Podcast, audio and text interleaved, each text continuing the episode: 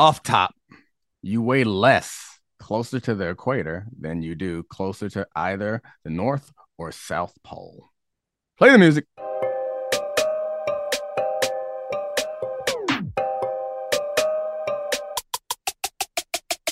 This is the Domonique Foxworth Show. All right, Charlie, what's up? This is kind of lazy. I'm getting lazy on my off tops. I need to come a little stronger. Like that's not even that shocking. It's like I mean, I, I, I knew that one, and it's been explained to me, and I still don't understand why. So I think it's a good one, solid. Oh one. yeah, I fully un- understand it. I just don't have the time to explain it. That's all. That's that's. I'm sticking to that. This show is sponsored by BetterHelp. We all carry around different stressors. I do, you do, we all do, big, small. And when we keep them bottled up, as I sometimes have had happen in the past, it can start to affect us negatively. Therapy is a safe space to get things off your chest and to figure out how to work through whatever's weighing you down. It's helpful for learning positive coping skills and how to set boundaries. It empowers you to be the best version of yourself. It isn't just for those who have experienced major trauma. If you're thinking of starting therapy, give BetterHelp a try. It's entirely online, designed to be convenient, flexible, and suited to your schedule. Just fill out a brief questionnaire to get matched with a licensed therapist and switch therapists anytime for no additional charge. Get it off your chest with BetterHelp. Visit betterhelp.com slash DF today to get 10% off your first month. That's betterhelp, H-E-L-P dot com slash DF. Now let's talk about the play of the week. The pressure to follow up Hypnotic and Cognac weighing heavy on the team. Hypnotic was in the cup, blue, and ready for the play. And boom, Añejo Tequila came in with a smooth assist to Hypnotic's tropical fruit finish. Shaken, strained, poured. It was green and good. The playmaking splash shifted the tempo. Another great cocktail from the Hypnotic team. Every season is Hypnotic and Tequila season. Hypnotic liqueur Bardstown, Kentucky. 17% alcohol by volume. Hypnotic reminds you to think wisely, drink wisely. All right, so I wanted to talk about Luka Doncic today. So he, it feels like he made the leap to. I mean, he's obviously superstar, but there's another tier above that. And I know you hate tier talk, but we don't have to get deep into that. But there's another step that Luka has to take because I don't think of him as Giannis or uh, I don't know, Embiid is well, I guess Embiid is not there necessarily, but like Giannis is the guy in the NBA. And there's uh, I guess KD and Kawhi Jokic. when he's healthy. Yeah, Jokic, uh, which also has Jokic hasn't had great playoff success. So there's another step to be taken. I mean, he's gone to the conference finals the same way Luka has, has, but yeah. I guess Luka did it arguably with less and outside the bubble. But anyway, I guess the point I'm trying to make is when Luka came into the league, very young, he was incredible. And the comparisons immediately came to uh, him being compared to LeBron. And we all understood it. He's like a big body um, point guard, which was LeBron ish. But the maturation hasn't been LeBron esque, and he never was as good as LeBron because he wasn't as explosive. He's athletic enough. He's a better shooter than LeBron was early in his career, and better shooter than LeBron ever has become. He wasn't a force on defense. He's kind of a, a negative on defense. So he was never LeBron. But I do think that there's an expectation, and there has been expectation that he is going to take another step. Uh, we every year we go into the season where he's one of the MVP favorites, if not the overall favorite, and he's yet to live up to that. Which it feels like I'm being like hard on Luka, but I don't mean it that way. I just mean like the development for him has been more of a late in his career player, which maybe part of that is because he was professional already and the big jumps that you would expect for a professional player to make he's already made those jumps. But honestly, what you hear and what you read about him more is that he's not like committed to being in shape and healthy and physically fit for the game, which like I don't know. I'm hesitant to make those assertions because I'm not around him, but it does seem like people who are closer to him and closer to the game believe that to be the case. So I, I watched them play. Funny, we speaking of LeBron, I watched their last game against the Lakers, which was incredibly fun game to watch, which they blew a I think 27 point lead at one point to the Lakers. Yeah. And uh, when you watch that game, knowing the outcome, it seems pretty obvious that the Lakers are better than them. you know, we, we, we got to do some Lakers talk after the Okay, match. We'll okay. get there. We- the but yeah, Lakers are go- missing go a bunch of shots, and LeBron played poorly. Honestly, start to finish, he played like, for LeBron standard. He couldn't hit a shot. Yeah, he just put him passing out of the post and bullying them just Yeah. completely changed that game. I did not, but you're right. He didn't have 27, 7 to 7 on elite efficiency the way LeBron normally does. And and I think Tim Hardaway Jr. blocked one of his shots, which is like, what are we doing here? When that happens, Yeah. I have to. I don't care if you go for forty. When you're LeBron James, I have to label that uh, a subpar game. The thing that was surprising to me is, and I'll give you this caveat: is it's hard to use one game or even a few games to like uh define who a player is or what a team is but i fully expected luka to be better in end of game situations once they got Kyrie. In Hmm. part because the argument for why Luka or one of the knocks against Luka is him not being in great shape, him drinking beer, smoking cigarettes or whatever, and not working out. Luka Doncic. Yeah, him not working out to the level that you expect.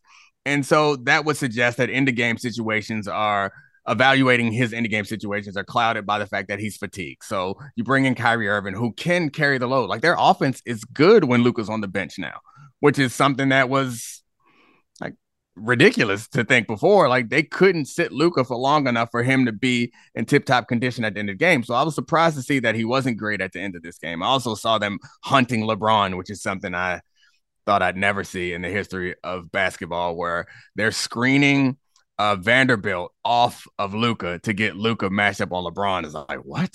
How dare you? But I guess he is almost 40 and he did say his foot popped or something in the course of that game. But I don't know. I That feel was like one, I've already record. that was one of my favorite LeBron moments because, like, you, you okay. So it's only funny because he's old and dramatic now, but it's happened for 20 years that he's. It looks like his ankle goes sideways and he just ties his shoe tighter and runs back to, down the court like a Terminator.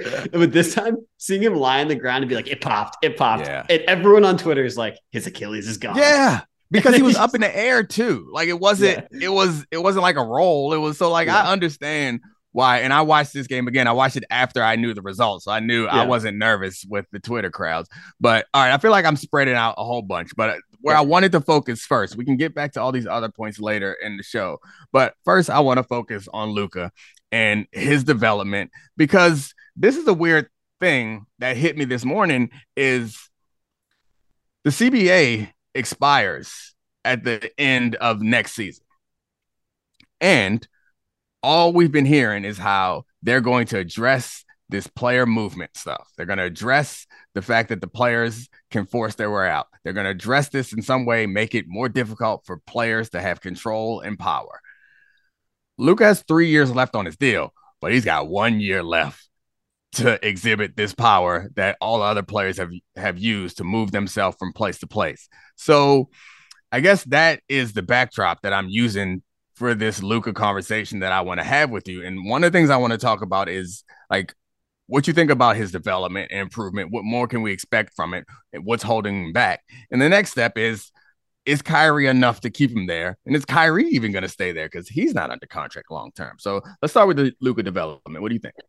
So the Luka development is tough because he came into the league as one of the best teenagers ever. Like Yeah. say, say what you want, but like Kareem, LeBron, Luka. We're talking about just 19 year old basketball players. He's in a really elite tier. He is probably the heir to LeBron, and like this guy can run every decision, make every decision that makes an offense run as a big guard. He can make every pass. He's ridiculous. Um, and he gets a lot of James Harden comparisons, rightfully so. Big difference. He's incredible in the playoffs. And the 30% gain in stats that Harden gets from flailing around and reaching into people's arms and stuff. Luka just can play through that and is awesome, even though he whines at the refs. So to me, his development, like he might be slightly doughy and out of shape, and he's still the third best player in the NBA. Like he's absurd. To me, the biggest thing with his development is the Mavericks' incompetence in building a team around him. Um, And the reason I say, can, can I read you their draft picks since they since they won the title in 2011? Jordan Hamilton, Tanguy and Gobo and Gombo, Tyler Zeller, Darius Johnson Odom, Kelly Olynyk, Mike Muscala, Justin Anderson, Satnam Singh Bhamara, AJ Hammons, Dennis Smith Jr., Luka, which is a lock. It's the best European prospect in decades at the time. Jalen Brunson, great pick. Shake Milton, Isaiah Roby, Josh Green, Tyrell Terry. And then they let Brunson leave. And they let and they turned down extending Brunson, who is at this point a better player than Kyrie Irving. If you want to win basketball games, they turned down signing him for four years, $55 million. And they traded for Christian Wood, can't play defense. He's not an elite offensive player. They should be building this team out like the Rockets did with James Harden when they were excellent shooters, chasers, support players. And instead, they have a couple guys who have star potential in Kyrie Irving and Christian Wood who can't guard anyone and they can't draft and sign anyone. This is like we are teetering towards malpractice of how they built this team around him. Yeah, I mean, and you could argue they did the same thing to um, Dirk, but I, I, I like Josh Green. He's a piece that they have that I think mm-hmm. is an Australian player who's really a, a, good good enough shooter and good defensively and athletic and explosive. Like he, he, makes up in some of the areas, but you're right. They don't have enough of those guys, and he's young. Maybe he'll develop into something. Um, uh, they got Holiday too, who I think is something maybe that could they could build around. I think he's a much better shooter than you would expect from someone with the last name Holiday. At least I would expect for someone with the last name Holiday. But I guess the, so. You brought up the ref thing, and that's another thing that haunts Luka. And in this game, his own coach at, at the end of this game, his own coach yeah. kind of talked about him getting distracted by the whistle and uh, not being mature uh, and he didn't say Luka specifically, but it's kind of clear who he's talking about because he said, "I uh, um." Jason Kidd said, "I'm not the savior," which like sounds like he's saying, "Well, you know who is the guy who's distracted by the whistle." And right. I, that game started. I was just watching the first quarter, and again with this in mind, I'm watching. In the first quarter, there were four different occasions in the first quarter where he's like, demonstrating like real animus towards the referees about the calls. One of them was obvious he was wrong, and the other two was like, yeah, maybe it could go either way. And I'm not one who like complains about other people complaining. To me, it's like a waste. To me, you know, it's a waste of time. Uh, I get it, but I'm not pouring my heart into this game. You know, the way that they are. So, like, I get it. I'd rather a guy be upset when things go wrong than not. But if it gets to the point where it's hurting your team. And it's been such a long time that I think it was last year on JJ Redick's podcast, he said he was going to stop chirping at the refs, and he still can't stop it. Like it's an, uh, yeah, it's a, a chronic issue for him. So, how does that weigh into the way that he develops, you think? I just think it's like his is weird because his game isn't dependent on calls. Yeah. He's just kind of an he's kind of an asshole on the court, and that's like his edge is like really yeah. good. he's like kind of an asshole to everyone, refs included. And yeah. um, I I'm more annoyed by floppers. I'm more annoyed when I see Trae Young hunt for fouls, even someone like Embiid who's playing for a whistle rather than to dominate, than I am with Luka, who I'm annoyed watching him because I'm just like, dude, play basketball. Stop talking to the refs. But I, it doesn't like it doesn't quick time out, quick time out, quick time out. I disagree with you on Embiid. And okay, we both. Uh, I mean, I'm catching up on my basketball watching. Yeah, and you've watched more than me, so I guess I'll trust your judgment right now. But what I remember from Embiid last season and the couple of Embiid games I watched this season is he's getting fouled. oh yeah. Oh, and he's he's incredible. Yeah, yeah. Yeah, yeah. So you said looking for the whistle is different. I think what happens with Embiid is is not James Harden or um he's got a little, he got a little, little coaching, little yeah. from time to time. All right, that's fair, but I, I don't know. I, I guess I'm biased towards the big guys because the big guys, yeah. you can't call them many times that they're being fouled, and it's just like they deserve the same protection as everyone else, but they don't get it. And, and he, he, when he gets to the line, ninety percent of the time, he, he deserves it. But yeah. it's also like he gets, he, you're right, he gets the big man bump where when he's being guarded by someone who's six three and he tries to reach through and he draws the foul on a switch, you're like, come on, bro, come on, just just dunk that. I guess the, the question is for me on the the Luka stuff is do you see a path forward for this team around Luka to maximize his ability? If not, is that more on Luka or more? It seems like you are more upset with the organization than you are with Luka. Because I was, I'm surprised. I was expecting you to come at Luka about being like out of shape or yeah, well, not developing his game. And I, that, I would love that. I would like I took for granted that every single year LeBron showed up oh in pristine gosh. shape. Kevin Durant showed up like with another tool every mm-hmm. single year. And I expected and want Luka Doncic to do that um, because he hasn't. He like objectively he has improved, but he just hasn't improved that thing that's right. that's there. Um, and he can physically dominate. You can he can score from every single level. Um, the problem with just talking about his development, where uh, compared to the team, is I do actually think with how good he is right now, they could just if he had a more complete ro- roster, they could win the title. Like we can go through the West yeah. after this, and we get to the Lakers, and like there's no team that yeah. is a clear, clear I, winner. He's so so. The thing is, is like we want those guys. We want Anthony Edwards. We want Zion Williamson. We want Jayson Tatum to be able to be the number one on a championship team.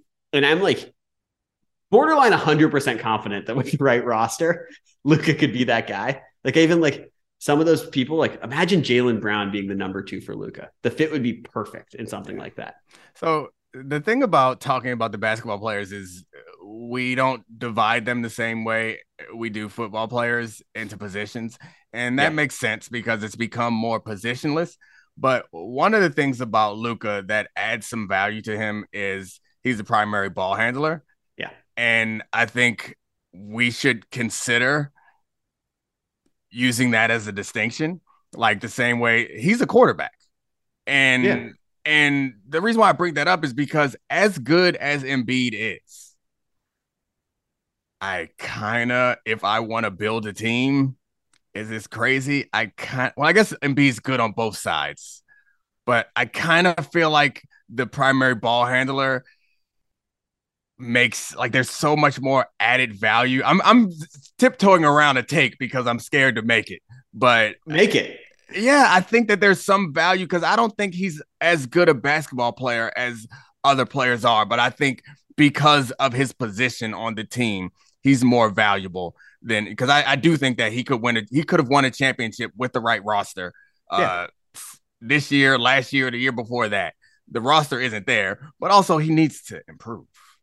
A little bit, yeah. I mean, the thing is, like, he's so the one of the mind Luka is that he's so good in the playoffs. Like, mm-hmm. actually, and I know the numbers are all messed up over the last couple years because of the pace, but he's actually putting up like young Jordan, young LeBron numbers in the mm-hmm. postseason, which we know the game slows down. Like when we go through the Western Conference, part of the thing that's hard of breaking it down is you don't trust all these people. I know Luke is going to annihilate teams in the postseason way more than Embiid, um, track record wise. Right. I mean, you don't have to sell me. I just think Luke is a better player than Embiid. I know Embiid's been playing incredible basketball since like the Jokic hype came out, and like he's just, clearly number two in the MVP debate. But if you just if you're asking me to draft and push forward, what holds me back is I do believe that the other end of the floor matters, and you can't be a minus if you are a plus on the other end of the floor. I guess the, my point, like they both take so much pressure. Luka takes a lot of pressure off of his teammates on the offensive end of the floor.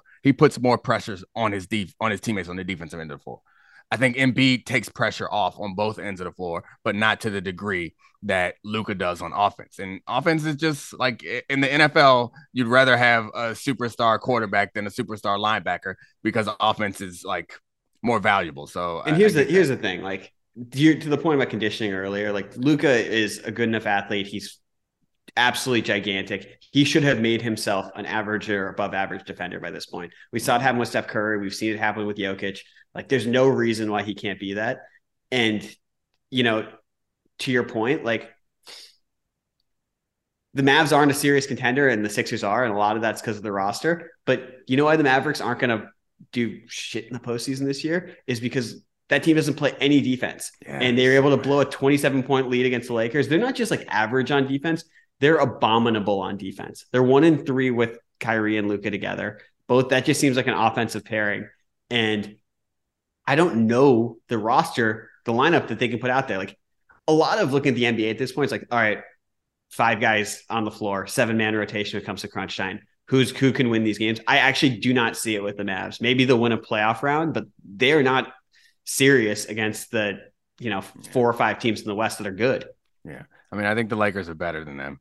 Yeah, and I do too. I, I think the Lakers won that game, and they were getting dominated, but they they're getting dominate on the scoreboard because the Mavs couldn't miss from three at first, and then when that Yeah. stopped when that stopped going in, the Lakers closed the gap quickly and took the lead, all while LeBron was playing a sub LeBron esque game and Vanderbilt. So we use this to transition into Lakers talk. You think? Because One one thing I want to ask before you talked about the CBA. Mhm. Luke is under contract till 25, 26. Mhm.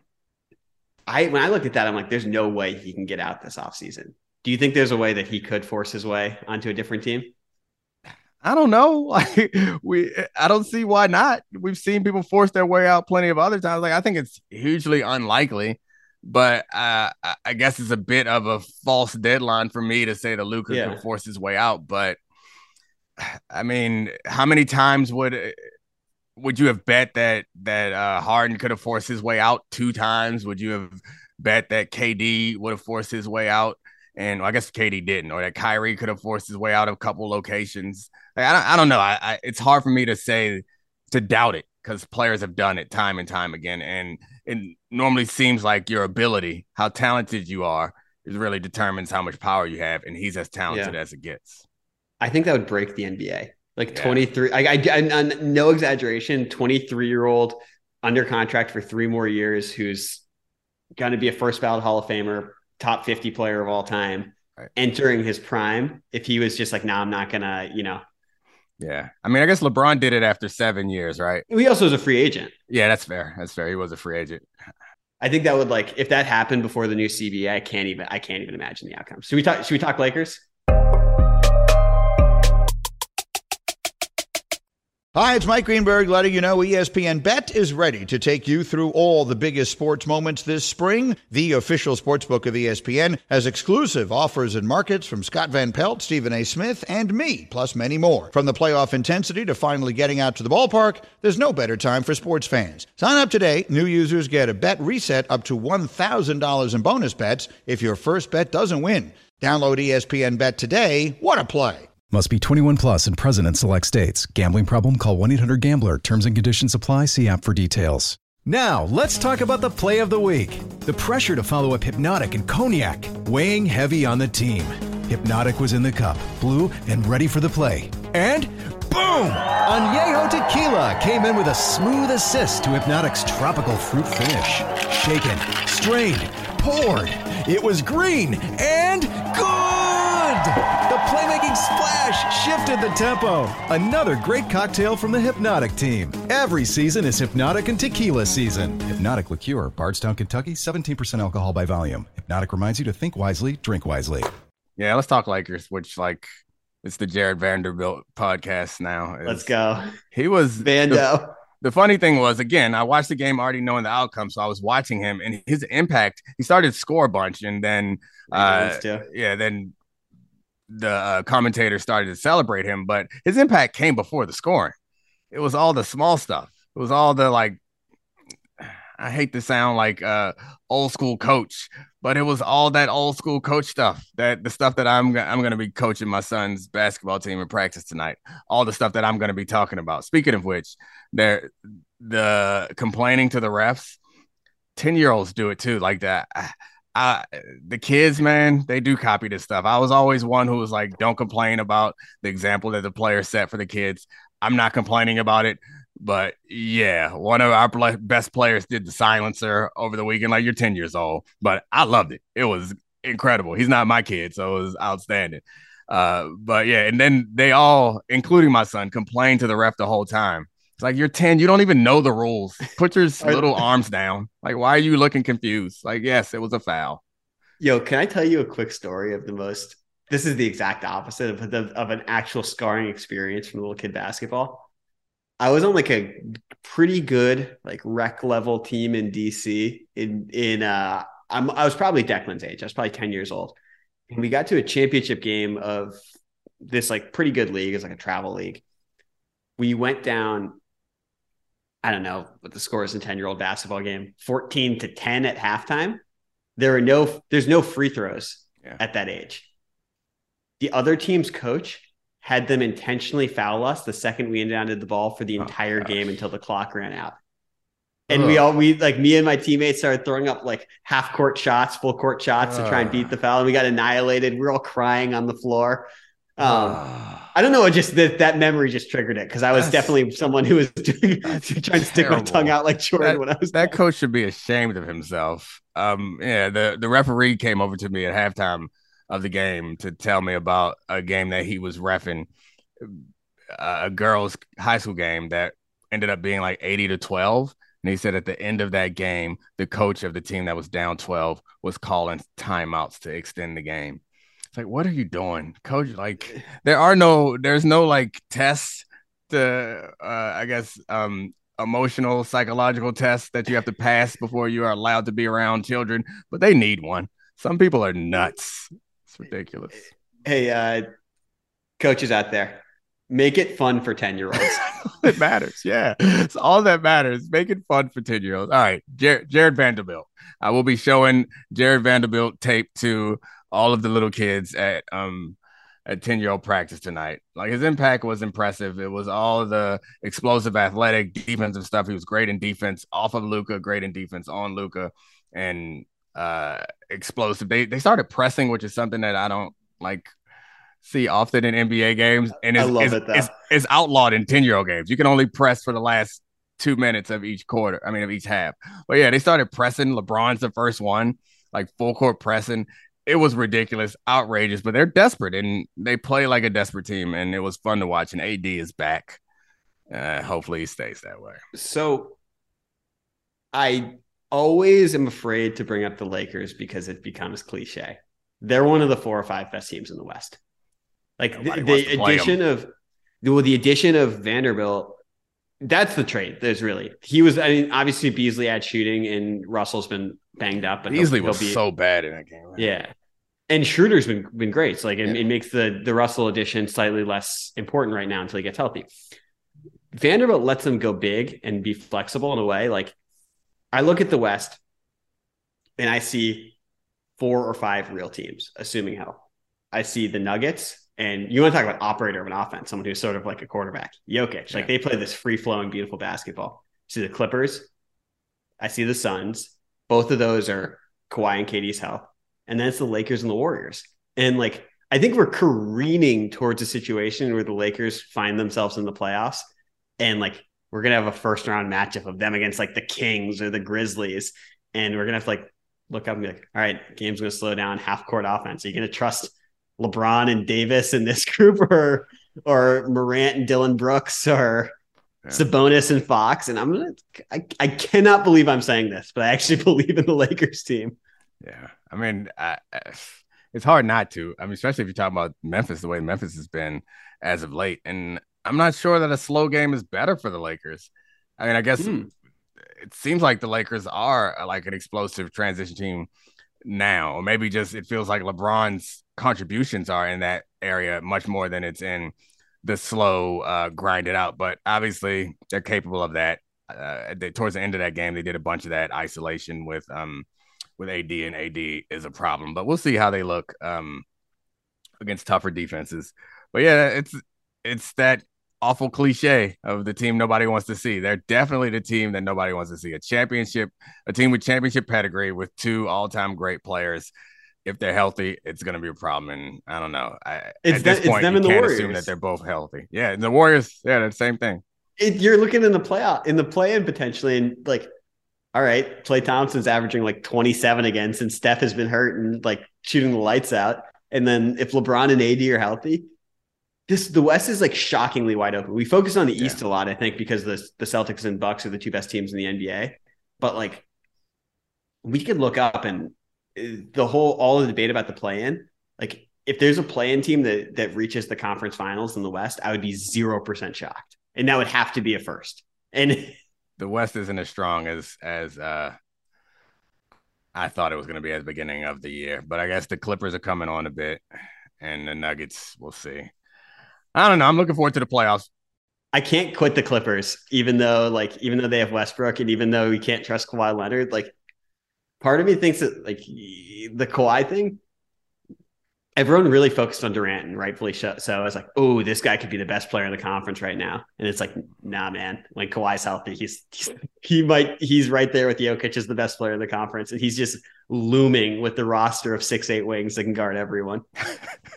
All right, before we go to roses and thorns, I want to pick out a Wednesday game that I'm gonna watch, and I think I already found it. So we're looking at Lakers Grizz is a possibility. That seems like the best game. Uh, we got Clippers, Timberwolves. Uh, I like Lakers, Grizzly. I think mm. that's the game I want to watch is because the Lakers are in playoff mode already, where they can't give up any games. I guess we got Thunder's Kings or Thunder Kings. Nope. Lakers Grizz Wednesday night, 7:30. That's the one. You, my league time brother, you're gonna watch it with me. Okay. Sounds I, good. I, I cannot wait to hear your takes on Dillon Brooks. You're either going to love him or despise him after this game. Uh, Dillon Brooks is the nut puncher, right? Oh, he's dirty as hell. Yeah, uh, I can't, I can't, um, in good conscience, condone intentional nut punches. But DB has big time DB energy. Yeah, a lot of irrational confidence. okay, I'm in favor of irrational confidence, but keep your hands away from other people's testicles. All right, Charlie, I appreciate it. Roses and thorns.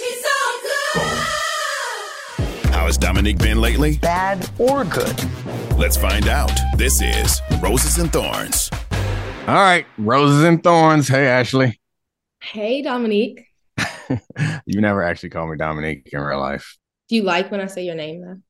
I mean, it's fine. I mean, you call me Damo sometimes, which you. I don't stole. call you that out loud. I type it all the time. Yeah, you stole from your cousin Megan. I know. I did steal from Megan. She's a, a creative one. Um, but you know what's so funny is that even though your name is Damo, D O M O, and like obviously you're the main Dominique in my life. I have a couple girlfriends who spell it D O M I. I think I've said this before. My phone yeah. auto corrects your name, and I feel so bad because I'm like, no, I know how to spell my husband's name. yeah, lots of people. I, I think it, it auto corrects my name on my own phone too. I haven't. That's so weird. Apple's yeah. so much. I mean, no one that. spells it that way. My mom just was like, I'm gonna do it a different way. Domonique, not Dominique. So it's. So it, it lends itself to Damo, which is better than Dami. So I like it. Um, yeah. So I I talked about you on Bomani's podcast last week. Oh no, what you say about me? Now I have to listen to another podcast. You know I don't like listening to podcasts. Um, Bomani, I called you a wartime general, which is a joke that you I've used for you a number of times. It's not really a joke. It's that I think we talked about here before. It's like you have anxiety, which like so much anxiety, guys. But I don't take my anxiety medication. Yeah, she refuses to, refuse to take anxiety medication, but the anxiety is something. But admit I have anxiety. There's lots of things that could go wrong every day, and oh my god, I worry about all of them. You worry about all Ask of them. Ask me what but... time I was up today, like 3 a.m. because I was up worried at that point. So maybe you should take the medic- medication that was prescribed to you. But fine, you're growing. Do whatever you want.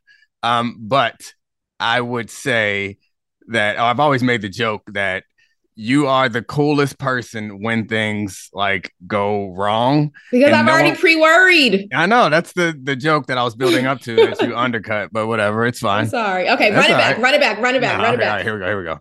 All right, one more time. One more time. Oh my god, tell me more, babe. I'm I think so that you this theory of yours. You are always doing a dry run for an emergency and you're always thinking That's of every opportunity. And so surprisingly, I think if anyone's around you and they spend any time with you, you come off as like very happy and like kind of bubbly. And the person that you would imagine who's like good in a bad situation would be someone who's more cold and calm and cool. You're like very up all the time. But surprisingly, you're at entirely 3 a.m. when I have scary thoughts running through my mind. I'm surprisingly in a crisis, you are always like uh and we have a, a, relatively I was gonna say young family, but our oldest kid is 12 and we have lots of other family members. So like we've had a lot of things that pop up, which everyone has in their life. And you know that that one person uh is going to like take control and make all the decisions and you're that person and it's like this is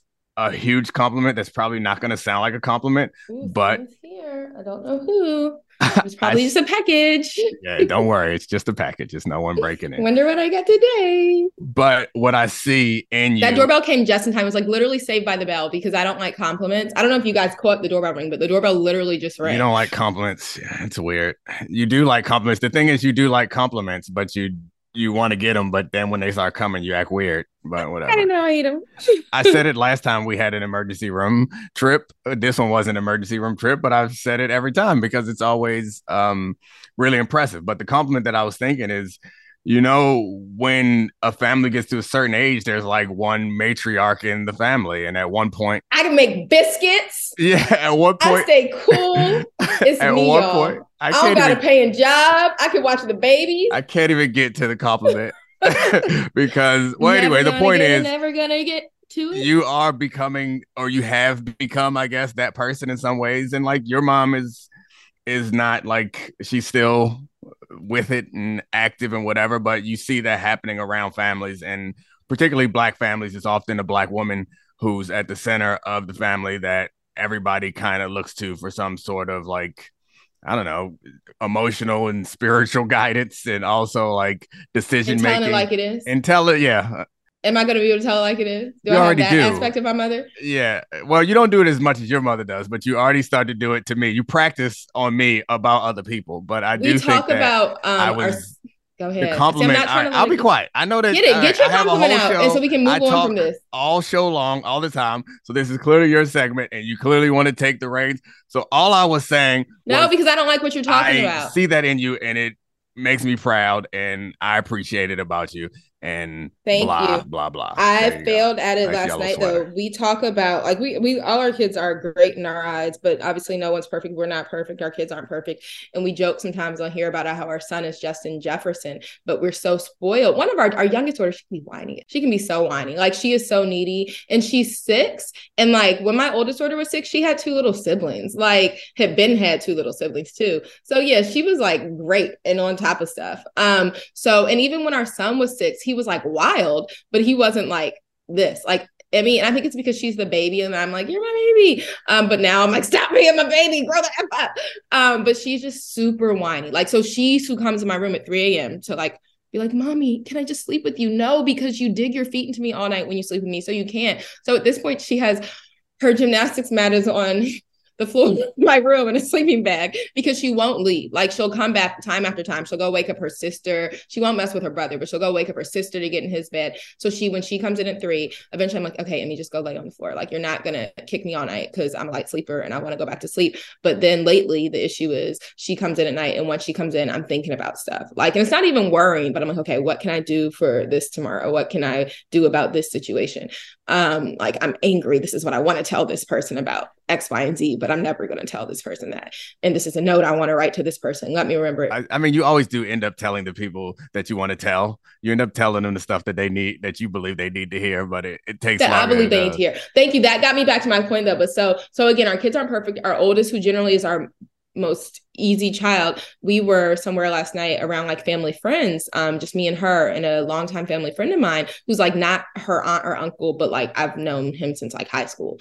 And my oldest has a problem, I think, is because she was like the oldest child in the family, um, where sometimes um for a long time. And like she would hear like me and my siblings go back and forth with each other. And you know how like we just like to give each other a hard time. Um and like I don't it's not like joking, but like I don't know, we just tease each other. But sometimes she forgets that she's not our age and like she's funny and witty. So sometimes, especially with my siblings, she won't do it with me. But with like my sisters and my brother, she'll like say jokes that probably aren't appropriate for like a child to say to their aunt or uncle. But she did it last night. And like it's like I think she's like just she's getting older. She's trying to like discover her little sarcastic sense of humor and whatever. But like she's also too young to sometimes know when to stop. She's also too young to know that when her aunt is looking at her like this, it means shut the f- up, not oh yeah, keep going. Um, so after we got in the car, I kind of waited. I cut her off a couple times last night, but I didn't like pull her aside and say like da da da or say it in front of the whole you know group of people. But once we got in the car, I found myself doing old school my mother with her, like not cursing at her, not you know like yelling, but just calmly explaining to her like how that's so inappropriate, but like calmly, but like searing, like she knew it was something she better not do again. But I was thinking about it again. One of the things I was thinking about after 3 a.m. about how um I just didn't like, you know, I don't like when she does stuff like that. And I had a lot, I had nothing else to think about, but also a hundred other things to think about at 3 a.m. Um, but I was thinking about that and I was like, damn, my mother would have just cut her off right then and there and ripped her up. So I have a ways to go. I haven't perfected my Joanne, but but you know, she he she wouldn't have ripped her up. My father would have. She would have been like, Alan, you It's. I mean, she she's So I'm working the- on it. She's the oldest of all. She's like the first grandchild, and she's also like sides. very mature generally. I think even for her age, so she when there is no group for her, like she's not in the little kids group and she's not in the like aunts and uncles group like she gravitates to the aunts and uncles group and i think we've allowed them to reinforce and i'm also we by allowing it have reinforced some of that Yeah. stuff like she says something that's funny amongst people that know that she loves them and we all love each other and we all give each other a hard time. And then we laugh at it and she's like oh this let's get this positive reinforcement. Then we're in another setting where it's like they don't understand and they don't appreciate it and embarrassed by it. So like yeah it's on her but it's on us too. But we the good thing about her is we'll is like I don't think it'll be a problem ever Yeah, she takes. I know. I know. She takes criticism Oh my so gosh! hard. Like as a child, she as a baby, as a toddler, she. I mean, she might have peed on herself a couple times, but one time we talked about my little one's recent stomach bug. I remember Avery was like three, and she had a stomach bug, and she had diarrhea in a pull up. So it wasn't even a diaper. I mean, it wasn't even an underwear. It was in a pull up. She never peed on herself again after that, not once, because it was so traumatizing having diarrhea on her. Like, like she messes up once, and she's like, "Okay, learn my lesson, move on." The other ones are like, "Nah, we we aren't going to do is learn this lesson, no matter how many times experience tries to teach it to us." So no, it'll be fine. Um, but speaking of our family and um whatever, transition, hell of a transition. You're a professional. How many shows have we done? It's just so easy. It comes naturally to you now. I like it. Well, no, I, I said and whatever. Like I, I meant to say and you know, I was thinking the weekend because last night was weekend. Like Speaking of our family and whatever, we had a lot of family time this weekend, which was nice. And last week, when I'm saying weekend, I'm honestly thinking back towards like Wednesday, Thursday. Um, not all under the best circumstances, but it's always nice to have a big family and be gathered with them. I think it reaffirmed my would you rather last week was like, would you rather live far from your family or everyone on the same block? And we're not on the same block, but we're all kind of in the same quadrant, mostly in the same quadrant um, of DC, certainly um, in the same city um, or like really, really near in suburbs. Um, so I'm lucky that we're all here. It's nice. We had a lot of cousin time this weekend. The kids had a lot of cousin time earlier in the weekend. Um, we went to a lot of sports games, but because I was so busy with family, you got a chance to double the amount of times you have taken all the kids to school this year, which I busted your chops about last week. So congrats. You have now taken all of our children to school. I think four times. Congratulations, babe. or ever. This year. Oh, okay. The school year. Not 2023, that would be pushing it, but the 2022 2023 school year. So thank you for that. That was your rose. Um, another rose that I'm just gonna give you, hoping it goes well. It's like it's like um I'm manifesting positive things for you. Is um our son's basketball Oh. team was in the playoffs. I reminded him he forgot their play in like their little playoffs, and it's like a one loss and you're out situation. And so single elimination, I guess you would call it. I know my sports. Um, and so they won their game yesterday. And I guess the coaches, he has two coaches who are dads on the team who are the best with them. Um, they must not, they have really busy jobs and like they carved this time out. But I guess they didn't put this Monday on their calendar, just coincidentally, both of them. Sometimes they've each had to travel, but coincidentally, both of them are traveling tonight. So guess who's gonna coach the basketball team Mm, the week mm, mm. before their next playoff game? Yeah. Fortunately, it's just a practice. So I mean, if we don't get anything done, we don't get anything done. But it's gonna be heavily defensive focused is the plan. That's what we're gonna do. I gotta find some drills for them to do. I think mostly the most important thing is like we just get through the the couple hour practice. That's that's Couple hour, you don't know how long you think the practice is?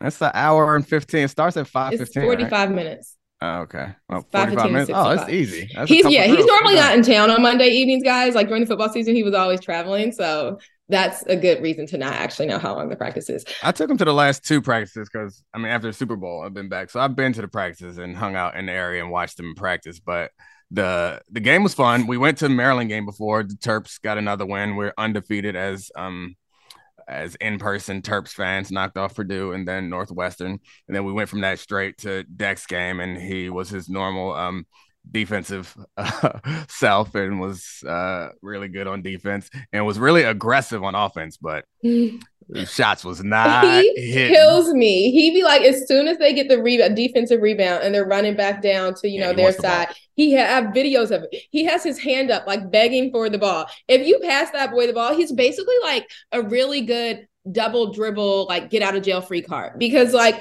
Oh, you yeah. pass him the ball and he like he asks for it. He's been asking for it no matter where he is on the court, no matter how many people are crowding around him. Nobody really because they know he ain't gonna do nothing with the ball. But his hand is always up. He always wants to pass. You pass to him, he's like and passes it right back to you.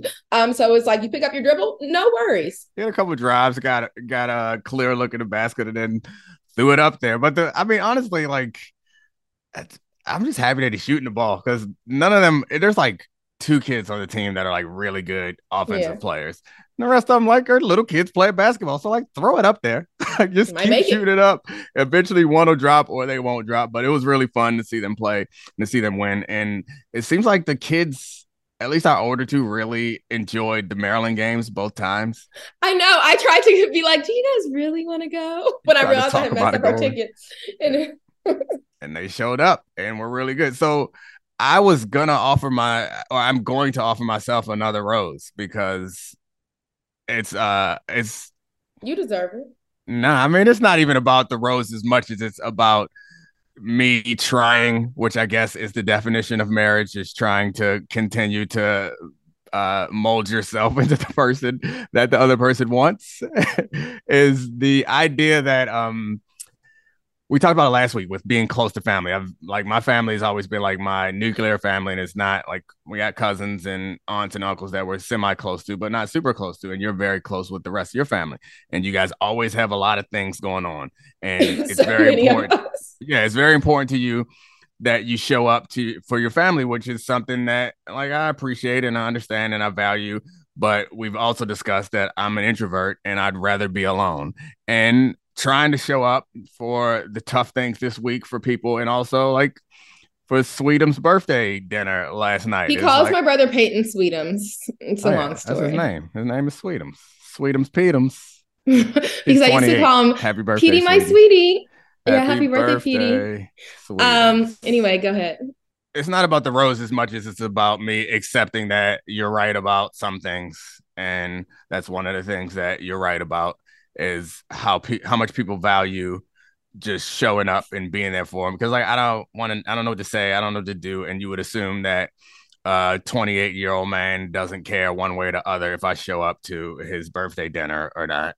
But I'm he would sure maintain that, he doesn't. No, I'm I- sure I- if you asked him. no, I'm sure he doesn't like that specifically, but I think that it's one it's like a chip. In in the bank of whatever that like shows that you like genuinely care and love someone and and sometimes you got to go into that account when you need something or when you can't make it to something but like I finished my work I couldn't go over with you guys initially cuz I had work to do I finished my work and I was like all right what am I going to do play the doorbell rang, Xbox, take a shower watch a TV show I don't know Enjoy alone time, aka my favorite thing. Right. And I was like, you know what? I'm gonna show up for my man Sweetums. And I went and showed up. I wasn't in a great mood while I was there, but that's all right. I was there. I, you were there. I was there. I got it. The next step is to like not be antisocial and grumpy the whole time there. But I mean, I was there. Baby steps. Hey, happy birthday to Big Sweet. Um, okay, we got to quickly get to. I'm sorry, I do have a thorn, and it's not about you. But my first question is, it's related to the thorn. Why do you think I'm wearing a yellow sweater? Because earlier today I was wearing like all brown. Literally, I looked like the poop emoji, and I was like, I'm staying in this. I don't even care. I, this has been a poopy week. I'm looking like poop, and I'm fine with it. But then I do still have on my brown pants, um, and shoes. Okay, in fact. so so why am I everyone wearing knows, yellow? you're festive and you dressed for whatever, no I'm matter wearing a what bright yellow sweater right now. Yeah, and I'm not in a bright mood necessarily. It's I it's all right. How can I? All right. So it's not Black History. It's not Valentine's. We're past that. Women's History Month is next month, right? Um, I I don't know. It's yeah. You're gonna have to tell me. Uh, I know Ash Wednesday was last week. Is yellow a religious Lent thing? You know, no, although it does make me think of Easter coming. Um, but anyway, it has nothing to do. My yellow sweater has nothing to do with that. It's because, duh, the Grey's, Grey's Anatomy, Anatomy. season finale was last week, and I had already started saying it, and the episode was That's called "I'll. Follow the Sun." Why was it called "I'll Follow the Sun"? Because one of my favorite lines of Grey's Anatomy, I believe it has cornily, but not that corny, because most people don't get it. Who like are my friends on Instagram? Posted a picture with the caption let me see if I get it right. When Cristina Yang was leaving Meredith's person, well, like it's after season, I think 11 or so, when she was leaving um, Grey's Anatomy, her last thing she told Meredith was Meredith's husband, who died was later was um they used to call him McDreamy. And so Christina was like, don't let what he wants or don't let his wants eclipse your needs or something. He may be dreamy, but you're the sun. So she called Meredith the sun. So the episode where Meredith's leaving, she it's called I'll follow the sun. She's like going on her own path. But my thorn is this. Y'all know I love Grey's Anatomy more than anyone could love Grey's Anatomy. If there's any room for a Grey's Anatomy spinoff from this, I guess this is a segment, but I think we should do a segment spinoff into a Grey's Anatomy only podcast. I'll obviously wear gray all the time, except for maybe if I have to wear yellow for Meredith. I'm all for it. That last episode, Meredith has been on that show for 19 seasons. It wasn't amazing. And I'll admit, like, we had um, a situation in our family, tragedy in our family, um, where I lost an uncle I was very close to. That was the night before. So I thought about it and I was like, you just weren't. I was in bed, like half watching, half like kind of upset. I was like, maybe I just wasn't in a place to watch it. But thinking about it like objectively, thinking back on it, no, it was just objectively like not like wasn't the big send off that you expected. It didn't give what it was supposed to give, as the young kids on Instagram might say.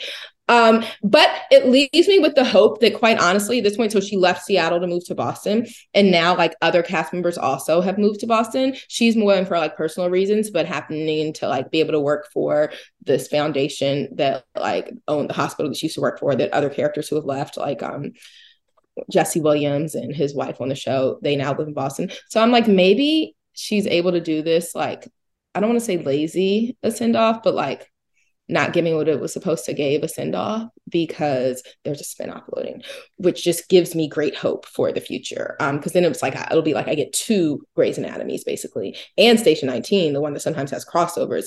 But so that's my thorn that like I was kind of disappointed. Like I went into it thinking like I'm gonna cry and like I'm gonna my uncle died and like you know, when I was around my aunt's house with all my cousins, like I was like, I'm not crying here because, like, you know, I just want to be supportive of them and like I'm going to try not to cry here. But, you know, sometimes you just want to let tears out. So I was like, you know what? It's time. Like I'm home. I'm not around any other people um, who I want to like not be crying for. I'm going to watch Grey's Anatomy and cry for all the reasons it did not move me to tears. I, I mean, think about, but it was it was just not great. It wasn't giving what I thought. Like, and I prepared for this. I watched all them old episodes, getting ready. I went through all Meredith's highs and lows, which like maybe we could just do a podcast about Meredith. Actually, oh my god, maybe by the end we could get Ellen Pompeo to come talk to us. Um, because like I'm not sure if I heard. Oh, that. maybe by the end we could get Ellen Pompeo to come talk to us. What if we could do that? But anyway, um I was so ready for it, and it just was. Was that the end of the season? Is there any more Greys to? the? Huh? Is that the end of the season?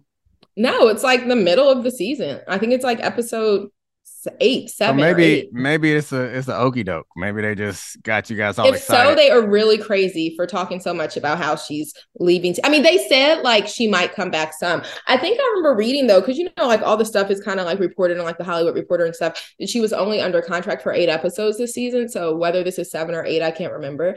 But um, but like they they say, but like she may pop back in because they have a lot of doctors who come and go on, and they come like, oh, we have a special case, or hey, I'm in town for this. Um, and like they come for an episode. But yeah, that's my thorn. It's not about you. It's not about Shonda because Shonda's perfect. Yeah, it's just that I don't understand. Some things are bigger than you and you don't understand them. And I know there's got to be something to it because like she could have killed it if she wanted to. She could have killed her if she wanted to. Like, and none of that happened. Like, here's how lazy it was, right? So, like, she's been trying for like this whole season, like she found, or even maybe last starting last season, this guy she was dating. Um, like he ended up moving from I think Minnesota to Seattle for her and it's a guy that she met years back um another surgeon. Um and so he moved and like they love each other. And she also saved his life this other like but she he moved to seattle and took a job at the hospital that she worked at. And then like i think she just wanted him to say i love you back or something or like wanted him to make some sort of more mm-hmm. commitment he calls her when and she he tries to get the airport. Really? he's not going to make it once he changes his mind and comes to his senses. He what? calls meredith and she's on the plane and she just pretends she can't hear him. She's like oh we're huh. taking off. And that's how that ends. Like that's not going to be how that ends. You know what i mean? Like there's more to this. So so as much as it's a thorn i also is like something that gives me something to look forward to because it's not over guys. More Grey's Anatomy. I can't wait is that why you wore a gray shirt today Exactly why, because I wanted to commemorate um the Sunshine's last episode. That's not really her last episode. All right, so one loose end that I feel like I have to close before we go. Your Valentine's gift finally came, and you liked it. I did. I do. Job. I yes. really liked it. You did a good job. I have it on under my sweater. So That's thank awesome. you, sir. You're welcome. Thank you. You're the best. Love All you. Right. I love you too. Bye. Bye, guys. This is the Domonique Foxworth Show.